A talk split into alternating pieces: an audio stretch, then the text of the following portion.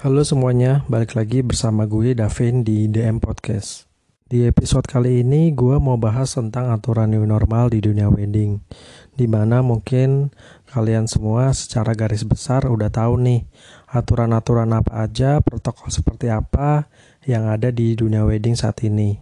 Seperti adanya himbauan dari pemerintah di mana untuk jumlah kapasitas tamu yang hadir itu uh, maksimal 30%. Selain itu juga untuk uh, souvenir-souvenir yang diberikan merupakan souvenir yang berhubungan dengan kesehatan seperti masker, seperti hand sanitizer, uh, ada mungkin termometer kalau mungkin yang udah punya dana juga ya, dan yang sebagainya. Selain itu juga ada protokol seperti pada saat tamu-tamu memasuki gedung, ada pengecekan suhu, lalu ada harus cuci tangan terlebih dahulu, lalu juga tidak ada sesi salaman, tidak ada sesi foto menggunakan handphone, uh, dan tamu juga tidak bisa memberikan uh, apa angpau secara dengan menggunakan kertas angpau. Selain itu juga untuk tidak ada guestbook juga, jadi semuanya tuh serba baru untuk di tata cara new normal wedding kali ini. Untuk hari ini gue lebih fokus membahas dari sisi uh, wedding organizer di mana minggu lalu kita para wedding organizers Indonesia udah berkumpul secara online kita udah meetingin apa-apa aja nih aturan-aturan apa saja yang wedding organizer harus terapkan dan protokol seperti apa untuk di new normal wedding kali ini. Untuk lebih jelasnya, langsung kita mulai aja.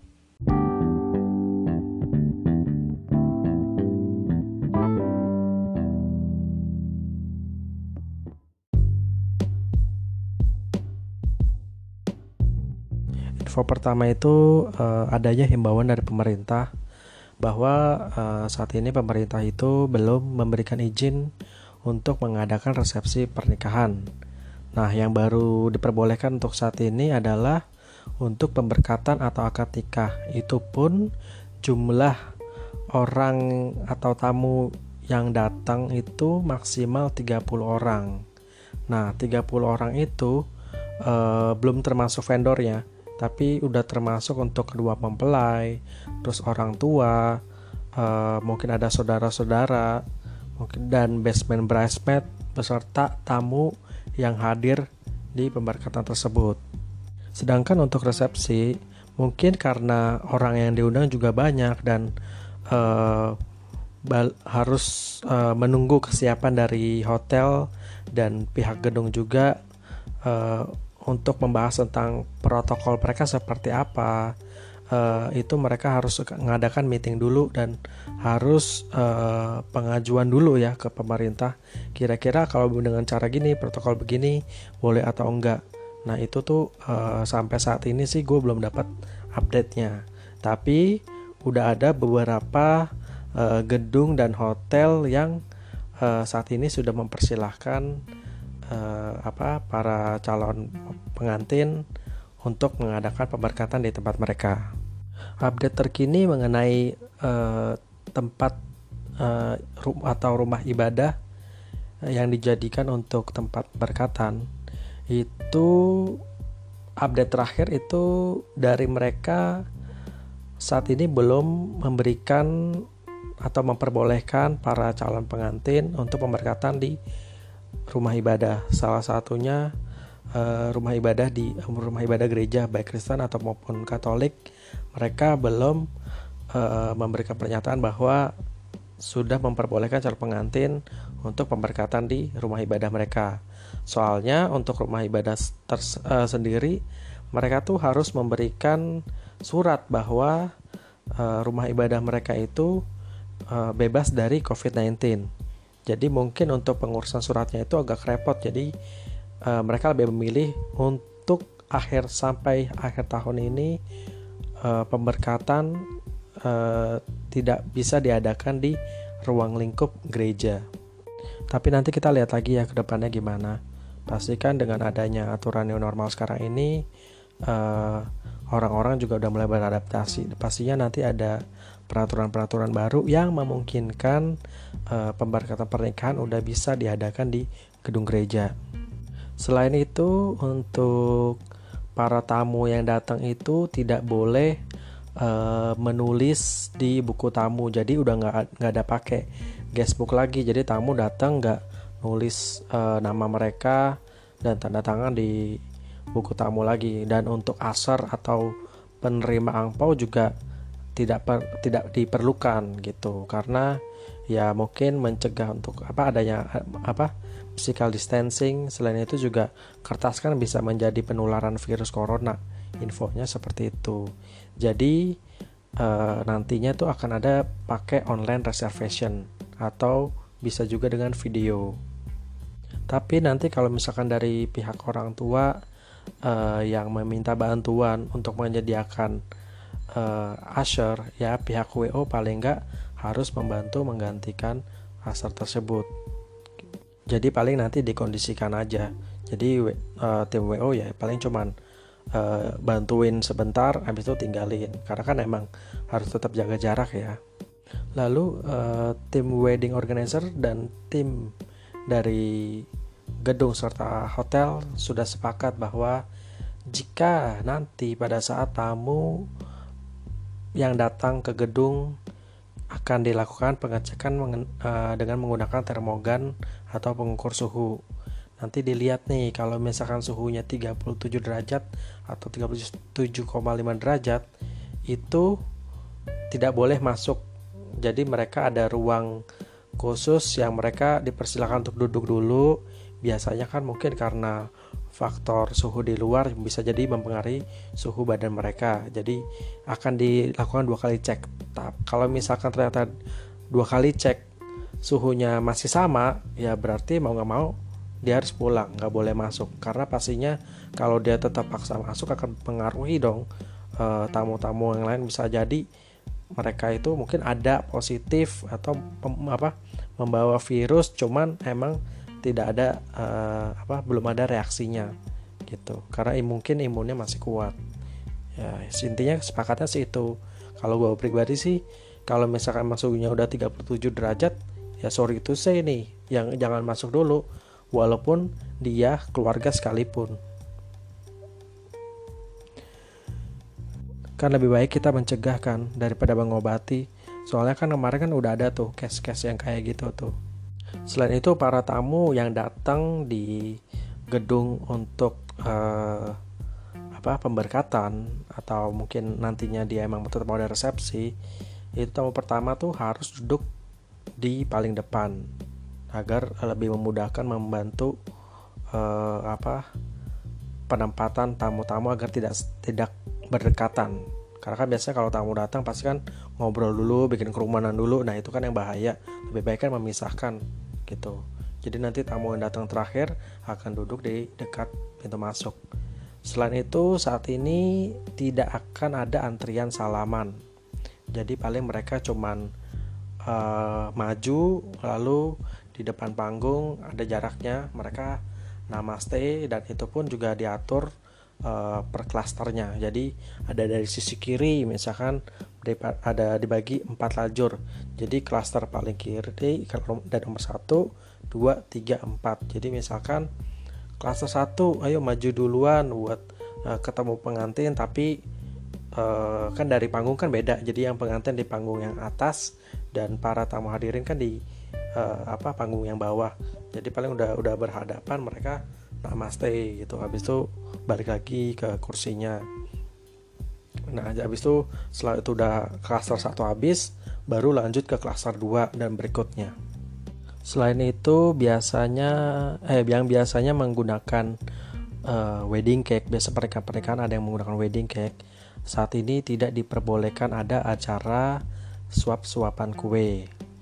Jadi biasanya kan suap-suapan kue kan ada tuh. Jadi pengantin memberikan suapan kue ke papa mama, lalu ke opa oma, lalu mungkin ya ke siapalah biasanya sih keluarga inti aja ya. Jadi untuk mengurangi suap-suapan kue yang biasanya cuman pakai tisu dan uh, tangan tisu gitu kan untuk mengurangi virus-virus dan untuk lebih hygiene untuk lebih bersih jadi nanti akan uh, digantikan dengan uh, push pop cake. Jadi kuenya gitu udah ada pegangannya jadi nanti tinggal pengantin dorong aja. Jadi kan itu nggak ada sentuh-sentuhan dengan apa tangan jadi lebih bersih lah. Selain itu untuk uh, tim WO sebagai vendor yang mengatur segala sesuatunya diusahakan harus menggunakan masker uh, lalu menggunakan face shield uh, ada juga menggunakan hand glove. Nah untuk penggunaan hand glove sendiri uh, ada waktunya uh, mereka pakai hand glove, ada waktunya mereka tidak diperlukan pakai hand glove. Nah, untuk foto biasanya kan uh, apa para tamu hadirin kalau untuk di resepsi ya. Ini khusus pembahasan untuk resepsi. Foto itu kan biasa wak memakan waktu lama. Biasanya kalau malam itu mungkin uh, sekitar dari jam 8 setengah 9 sampai jam 9 setengah 10 untuk foto-foto baik foto keluarga besar, foto keluarga inti, eh, teman-teman, rekan kantor bersama pengantin biasanya kan jam segitu. Nah untuk saat ini dianjurkan dibagi menjadi dua. Jadi mungkin ada foto di uh, jam sore, jadi ada dua mungkin fotonya di jam 5 sampai jam uh, eh, 6 atau jam 7 nanti lanjut lagi di jam jam 8 sampai jam 9 jadi orangnya nggak gitu banyak lebih uh, apa ya lebih menjaga jarak aja gitu. Karena kan apalagi juga fotonya kan kalau dulu kan masih bisa nempel-nempelan terus kayak uh, apa posisinya miring kan jadi biar lebih dempet. Sekarang kan harus terpisah gitu loh harus ada jaraknya antara pasangan satu dengan pasangan yang lain gitu. Udah gitu nggak berdekatan juga dengan uh, apa pengantin dan papa mamanya jadi benar-benar diatur. Selain itu untuk tepai uh, yang apa dari tim WO harus menggunakan sarung tangan pada saat memberikan teh uh, ke pihak pengantin atau ke pihak uh, ke tim bridesmaid yang nanti akan membantu uh, pengantin. Nah biasanya kan uh, kalau untuk prosesi tepa itu kan ada gelas yang harus dicuci. Nah sekarang itu udah nggak boleh gitu. Jadi pakai uh, gelas yang sekali pakai kan ada tuh gelas yang sekali pakai dibuang Nah, pakai itu. Selain itu, untuk kertas angpau itu juga sudah tidak disarankan. Biasanya kan tim WO menyediakan uh, adanya kertas angpau karena dari para tamu yang hadirin, daripada tamu yang datang tuh suka nanya ada kertas angpau gak mungkin mereka nggak bawa atau dari kantor atau buru-buru dan sebagainya lah cuman karena aturan dari pemerintah bahwa si kertas angpau itu kan nama kertas jadi bisa juga menularkan adanya virus jadi uh, tidak boleh disediakan kembali. Jadi itu akan diganti dengan sistem cashless. Jadi menggunakan barcode atau uh, mungkin nanti ada pakai uh, apa kayak OVO dana kayak gitulah. Atau mungkin ada online banking gitu. Jadi nanti untuk uh, info ang, apa untuk angpaunya itu akan disosialisasikan lewat virtual invitation. Nah, jadi untuk undangan itu juga harus mengurangi tuh udah nggak boleh lagi pakai uh, kertas undangan. Jadi pakai uh, undangan secara online. Kalau menurut gue sih kalau undangan online sih bagus sih. Bagusnya adalah uh, jadi lu nggak usah keluarin banyak dana untuk uh, bikin kertas undangan yang bagus-bagus. Cukup dengan online aja dengan video kalian harusnya orang-orang udah lebih ngerti lah apalagi dengan kondisi sekarang ini ya. Ya paling gitu aja sih yang kemarin dibahas dari tim WO e, bersama gabungan dari organisasi Indonesia.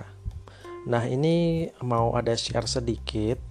Kemarin itu gua dan teman-teman WO baru ada e, nanganin klien juga yang merit di era new normal ini, tepatnya minggu lalu ada dua klien kita di hari Sabtu dan hari Minggu. Nah harinya tuh berbeda. Jadi gue mau bahas dan mau share sedikit. Nah untuk klien pertama itu kemarin itu tuh cuman ada pemberkatan sama sangjit dan itu ada di salah satu restoran di daerah Jakarta Pusat. Gue nggak perlu sebutin lah ini uh, biar gak ada timbul konflik atau salah ngomong atau apa ke depannya gitu. Jadi so far protokol dari mereka itu seperti biasa, ada pengecekan suhu, penggunaan hand sanitizer atau tamu yang datang harus uh, pakai masker juga dan uh, harus ada cuci tangan juga gitu. Nah, dari tim vendor yang bertugas juga harus memakai masker dan face shield dan kita juga harus tetap menjaga jarak uh, dengan tamu dan vendor-vendor lainnya. Untuk konsepnya sendiri itu kemarin itu konsepnya makan meja. Jadi biasanya kalau untuk makan meja uh, kalau di apa ruangannya yang umum kan pasti ada perpisahan tuh tempat duduk.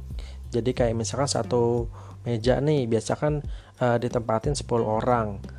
Dan karena lagi pandemi ini jadi satu meja cuman maksimal lima orang.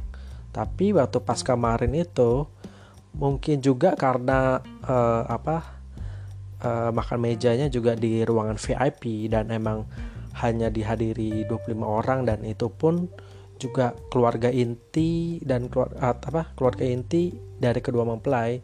Jadi tetap tuh satu meja tuh kemarin 9 sampai 10 orang. Tapi so far sih sebenarnya untuk klien yang ini dan uh, di restoran ini sih nggak ada masalah ya. Maksudnya nggak new normal itu di klien yang ini tuh nggak gitu ribet dibandingkan klien gue yang berikutnya.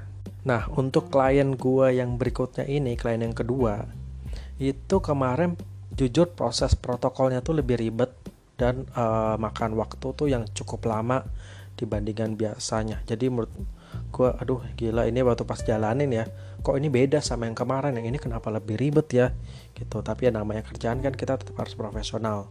Nah lokasinya itu ada salah satu di apa, salah satu hotel di bintang 5 di daerah Jakarta Utara saat itu tuh proses yang kemarin dilakukan itu tuh uh, adanya pemberkatan sama tepai jadi pemberkatannya itu ada di uh, ruang meeting room yang atau function functional room itu ada di uh, dekat lobby.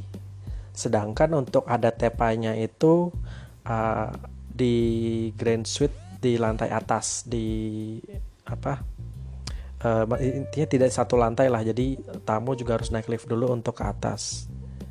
Nah, jumlah tamu untuk yang tepai aja kemarin itu sebenarnya ada 10 orang nah sedangkan untuk tamu untuk pemberkatan dan itu udah termasuk keluarga inti tim gereja serta fo, uh, vendor foto dan WO itu totalnya jadi 20 orang jadi tim WO nya itu cuman uh, bertiga eh sorry berdua uh, sama foto videonya itu ada bertiga. Jadi totalnya itu tuh kemarin 30 orang. Sebenarnya waktu pas prosesi pemberkatan itu sih nggak ada masalah ya soalnya kan itu juga juga adanya di uh, deket lobby jadi lantai dasar dan tamu yang datang juga dan keluarga yang masuk juga awalnya emang sedikit cuma lama-lama pas kita udah masuk udah maksimal total 20 ya udah kita udah stop sih saya nggak bisa masuk Nah, yang agak repot kemarin itu waktu pas mau tepai. Pada dasarnya memang untuk uh, waktu pas mau masuk ke dalam ruang kamar itu dari sebelumnya waktu pas kita technical meeting udah diinfoin bahwa nanti yang masuk kamar tuh eh, nggak uh, boleh banyak-banyak ya, jadi harus ikutin prosedurnya gitu. Tapi mungkin karena uh, adanya proses pemberkatan dan apa tepa itu dilakukan setelah pemberkatan jadi kesannya tuh kayak begitu yang datang yang mau masuk kamar hotel tuh banyak. Padahal sih enggak yang nambah yang mau apa pasangan itu cuma ada 10 yang untuk ikut tepai sedangkan karena orang-orang baru pada keluar pemberkatan terus langsung mau naik lift gitu kan ke apa kamar hotel yang untuk tepa itu jadi kesannya kok banyak banget terus wah bakal penuh nih. Jadi uh, agak di apa agak sulit tuh. Jadi dari pihak hotelnya akhirnya uh, memperbolehkannya yang naik itu cuma 10 pasang. Itu udah di luar uh, sama pengantin ya. Jadi pengantin udah pada di atas ada apa? Kedua pengantin udah naik duluan ke atas. Dan untuk uh, yang ikutin acara apa ada tepa itu cuma 10 pasang. Termasuk keluarga inti saat itu. Jadi udah gitu uh, waktu pas uh, mau naik ke atas itu uh, juga dikawal sama karyawannya tuh. Jadi dari lobby satu pasang tamu tepa itu dikawal sama satu karyawan ditemenin naik uh, lift uh, sampai ke atas sampai di ruang tepainya uh, apa tamunya masuk lalu melakukan tepai dan karyawannya itu karyawan hotel itu masih nunggu tuh di depan pintu sampai uh, selesai lalu dikawal lagi tuh untuk turun ke bawah dan begitu seterusnya tuh sampai 10 pasang kelar.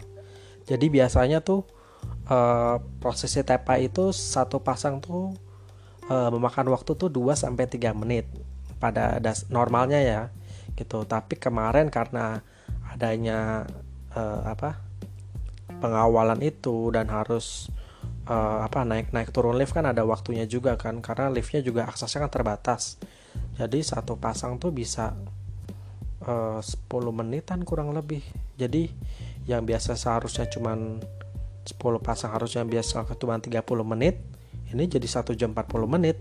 Nah itu sih yang menurut gua agak repot. Jadi tadinya maunya cepet karena kan mikirnya ah ya udahlah karena emang pandemi ini jadi ya udah lebih baik cepat lebih bagus.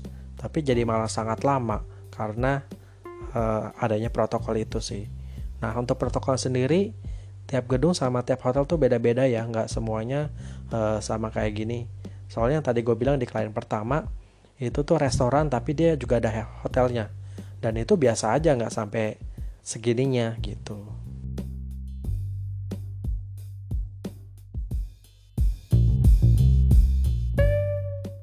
Nah, sebelum gue tutup uh, episode kali ini, gue mau infoin aja buat teman-teman yang lagi merencanakan pernikahan di era new normal ini. Kalau bagi kalian yang memiliki budget terbatas atau pas-pasan, uh, atau meritnya mikirnya yang penting sah atau halal gitu ya, ini tuh saat yang tepat. Kenapa begitu? Karena kalian uh, bisa alasan ke orang tua uh, ini demi kesehatan orang tua dan keluarga besar lebih baik uh, apa apa nggak adain pesta pernikahan. Jadi adanya pemberkatan aja. Kan apalagi COVID-19 ini kan juga menyerang yang orang-orang yang udah tua ya. Kalau misalnya kita masih muda masih sehat uh, masih bisa terjaga gitu. Cuman kan lebih baik kan mencegah daripada kita mengobati gitu loh. Jadi kalian lumayan kan bisa simpen-simpen apa duit yang tadinya kalian mungkin mau keluarin uh, puluhan juta bahkan sampai ratusan juta untuk resepsi. Kalian bisa simpen dulu buat nantinya. Setelah kalian berumah tangga pastikan ada aja tuh per, apa keperluan. Apalagi kalau misalkan habis merit langsung uh, punya anak pasti harus banyak tuh yang dipersiapin. Apalagi misalkan kalau kalian mau tinggal di uh, beli rumah sendiri atau DP rumah atau misalkan kalian mau beli mobil atau mau uh, traveling nih setelah pandemi ini kan lumayan gitu loh. Dibanding duitnya kalian tetap paksain uh, buat uh, resepsi dan belum tentu tamu-tamu uh, juga uh, pada bisa datang gitu. Soalnya kan juga terbatas dan uh, apa uh, modalnya kan juga biasanya sih nggak balik gitu loh. Dulu aja nggak balik gimana sekarang gitu. Kalau dulu tuh jujur aja gue sama teman-teman gue yang udah pada merit ini nggak bisa tuh alasan sama orang tua e, mapa gue mau meritnya catatan sipil aja. Pasti mereka pada bilang jangan. Janganlah lu nggak malu sama tetangga. E, malu ah diomongin keluarga besar gitu. Minimal paling nggak adalah apa lu merit dipestain atau misalkan biasanya orang tua kan pengen nunjukin nih bahwa kita sukses ayolah kamu merit dipestain biar papa mama tuh bisa nunjukin ke teman-teman kita kalau kamu tuh udah sukses jadi harus dipestain. Biasanya begitu. Nah saat ini tuh tepat banget. Jadi uh, bisa saving money dan mereka harusnya ya bisa ngertiin lah apalagi dengan kondisi kayak gini itu juga nggak bisa banyak kerumunan dan nggak bisa kumpul-kumpul gitu. Uh, dan kalian juga harus uh, lihat update-update dari berita-berita yang ada kan kemarin kan juga ada tuh yang tetap ngadain resepsi malah akhirnya uh, apa berdampak buruk bagi keluarga uh, yang ada di resepsi, resepsi ya. Ada yang jadi kena korban COVID-19 dan orang tuanya meninggal. Bahkan ada yang uh, mempelainya apa apa pengantinnya itu yang pria ya kalau nggak salah pas gue baca tuh meninggal juga karena COVID-19 ya itu kan sayang banget gitu loh jadi kalian harus pikirin juga dengan baik-baik. Lebih baik merit uh, tahun ini itu berkatan aja uh, resepsi tahun depan atau kalian mau diundur semuanya ke, ke tahun depan itu balik lagi dengan balik lagi ke uh, kebutuhan kalian saat ini gimana dan uh, pembahasan kalian dengan pasangan itu gimana. Tapi kalau misalkan kalian tetap bersikeras mau ngadain pesta kalian punya dana lebih nih. Mau ngundang banyak orang uh, mau mau yang wah gitu kan. Bebas ya nggak apa-apa. Yang penting kalian uh, tetap mesti jaga kesehatan. Dan kalian juga pikirin dampak buat orang tua kalian dan tamu-tamu mungkin apa keluarga besar kalian yang sudah berumur dan tetap ikutin protokol yang ada. Paling itu aja yang bisa gue share di episode kali ini. Thank you buat teman-teman yang udah dengerin uh, eh, DM Podcast episode kali ini. Semoga apa yang tadi gue share itu bisa berguna uh, dan kalian bisa ngambil hal-hal yang positifnya.